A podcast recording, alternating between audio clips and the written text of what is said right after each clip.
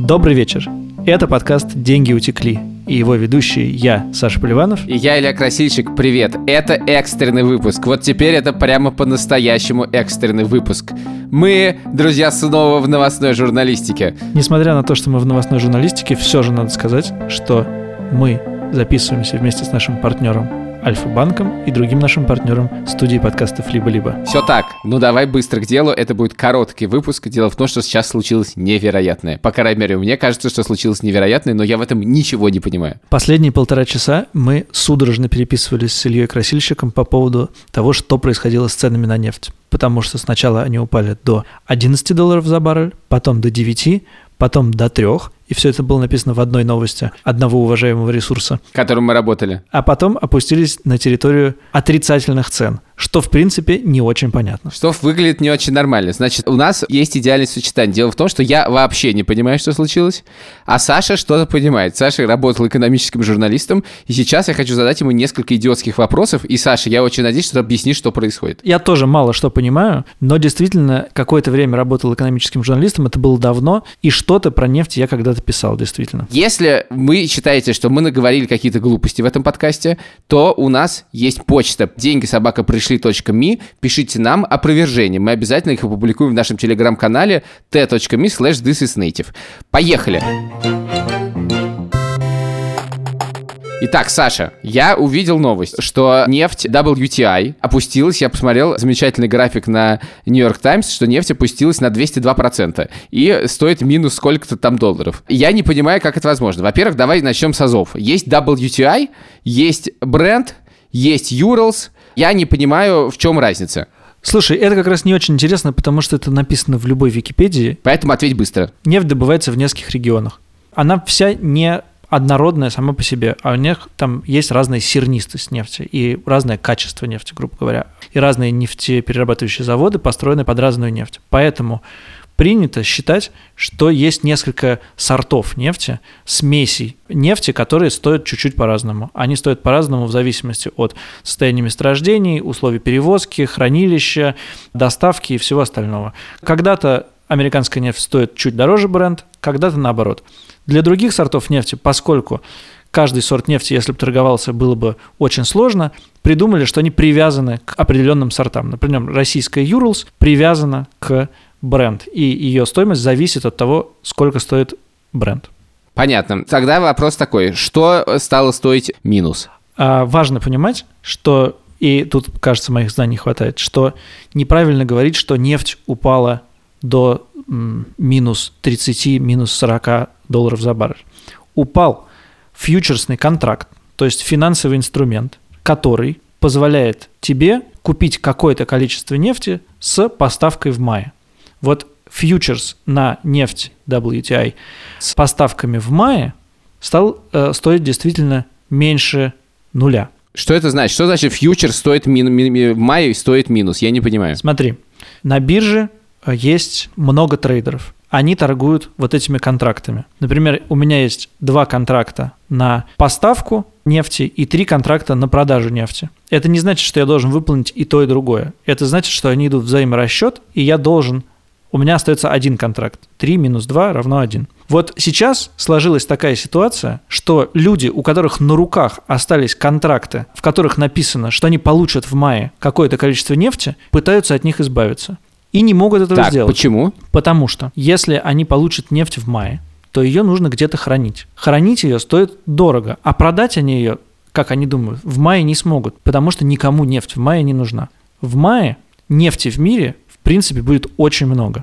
И это складывается из разных обстоятельств. Из-за того, что коронавирус снижает производство, и люди перестают ездить на машинах, из-за того, что экономика падает, и так далее, и так далее. И вот в этих условиях люди, у которых на руках остались контракты, хотят очень от них избавиться. Они готовы заплатить довольно существенные деньги, чтобы не иметь эту нефть. То есть все продают, и никто не покупает? Да. Это, конечно, ситуация идеального шторма, и... Ну, такого никто никогда не видел. Если ты не нефтяной трейдер, то сейчас тебе супер круто. По этим цифрам мы потом будем вспоминать этот кризис. Это невероятно. Фьючерсные контракты там подешевели за день на 300%. Ну, как бы у нас простая математика учит, что больше, чем на 100% вроде как нельзя упасть, потому что там 0, а тут все уходит в минус. Класс. Очень волнуешься в такой момент. Я так, по-моему, последний раз волновался во время IPO Фейсбука, когда я ждал, насколько цены вырастут.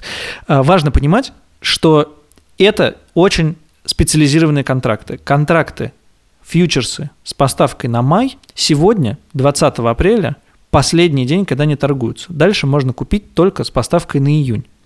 И вот с поставкой на июнь все хорошо, относительно хорошо. Нефть с поставками на июнь стоит 20-25, сейчас сложно сказать, пока мы сидим, она могла измениться, долларов за баррель.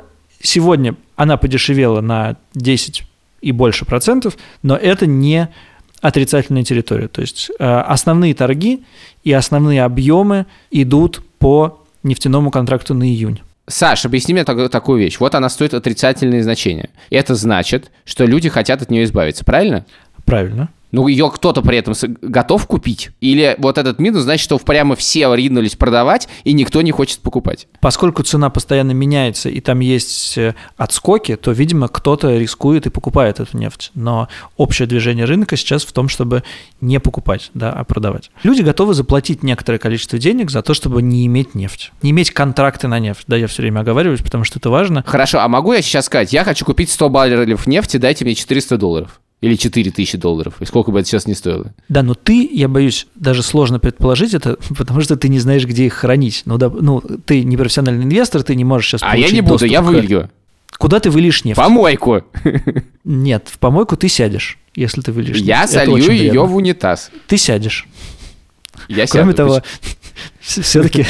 Подожди, я представляю, как мне не нравится совершенно. Окей. Так ты хотя бы один баррель нефти берешь и вливаешь в унитаз. Ну, погоди, это стоит $4000, я готов рискнуть.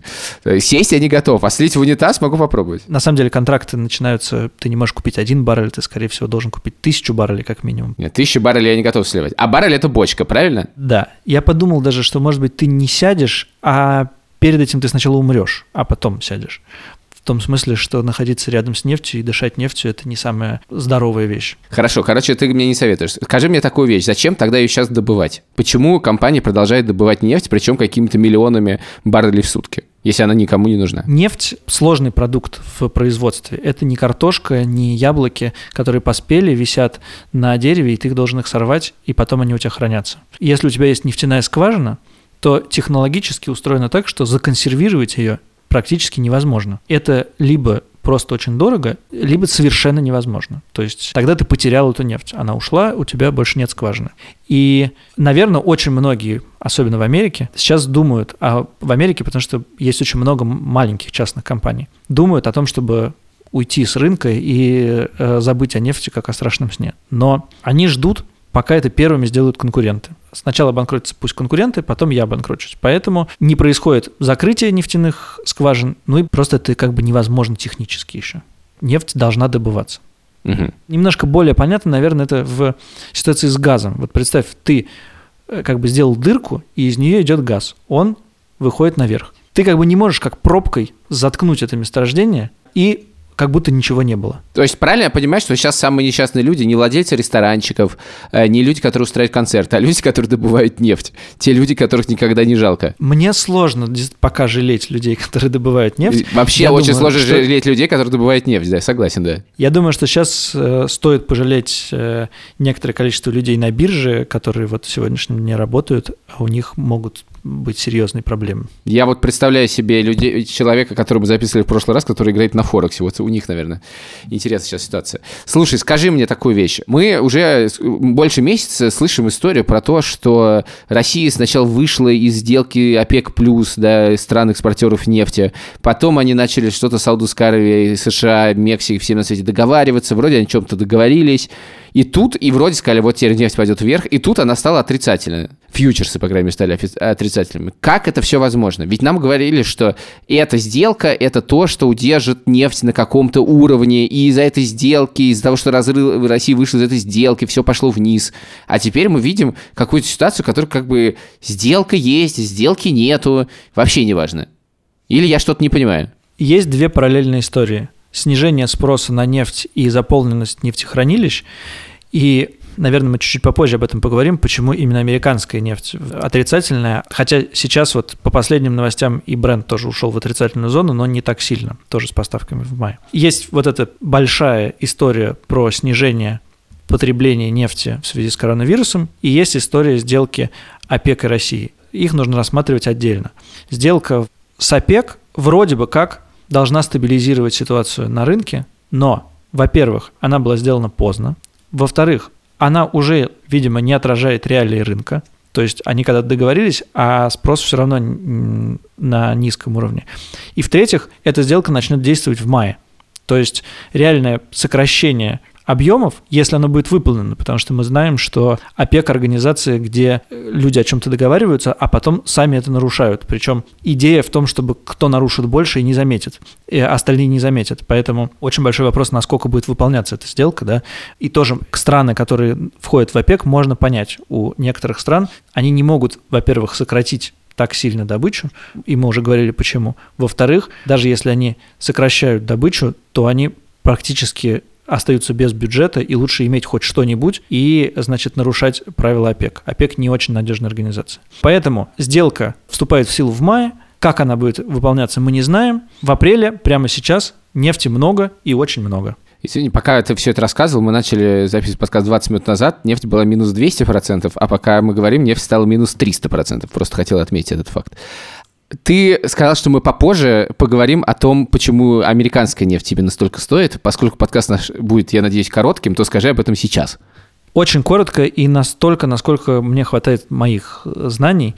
Во-первых, в Америке получилось так, что хранилища переполнены сильнее, чем в Европе. Во-вторых, в Европе есть большая возможность закачать нефть в танкеры и, значит, куда-то отправить, а в Америке он весь находится в трубопроводах, большая часть его находится в трубопроводах, и это гораздо сложнее. И, наверное, на этом причины закончились. Я что-то так размахнулся, как будто я знаю много. Нет, я вот просто хочу отметить, что пока ты отвечал на этот вопрос, нефть упала еще на 10% пунктов. Просто пока ты отвечал на этот вопрос. Было минус 295%, а стало минус 305%.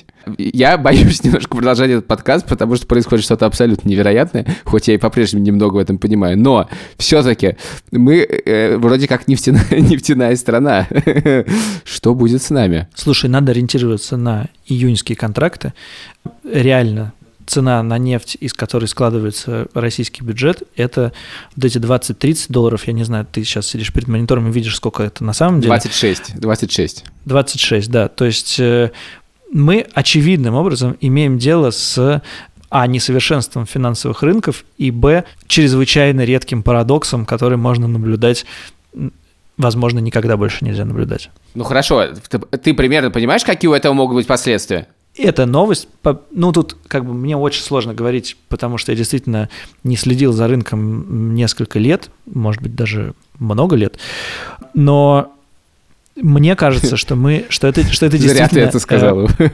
Так, твои ответы резко потеряли в цене, только что минус 300% от твоих ответов. Так. Ты знаешь, как сложно выступать в роли эксперта. Короче говоря... Да, что нам остается, да. Это действительно парадокс финансовых рынков. Не надо думать, что сейчас можно побежать и купить где-нибудь контракт, так что тебе дают и нефть, и еще $70. Ну ладно, хорошо. Спасибо тебе, Александр. Это был экстренный выпуск подкаста «Деньги пришли». Нефть ушла, деньги пришли. Кому не знаю, никому деньги не пришли. Мы выйдем все равно в эту пятницу совершенно обычным выпуском, не так, как сейчас. Но если что-то случится, что вдруг, может, что-нибудь запишем. Слушайте нас на всех платформах, ставьте нам оценки, где хотите. Мы продолжаем следить за ценой нефти, и она упала еще на 3% пункта. Та-дам, пам-пам! И главное, в нашем подкасте никогда не воспринимайте то, что я говорю, за истину в последней инстанции. Лучше все перепроверить. Мы записались на эмоциях. Я посмотрел перед этим несколько статей умных изданий. У них тоже противоречивая информация. В одном пишут одно аналитики, в другом другое. И в этом смысле важно понимать, что мы это делаем с колес. Саша, еще 4% пункта. Еще 4% пункта. Минус 312. Очевидно, нам пора заканчивать. Как написано в New York Times, something bizarre happened in the markets. Пока.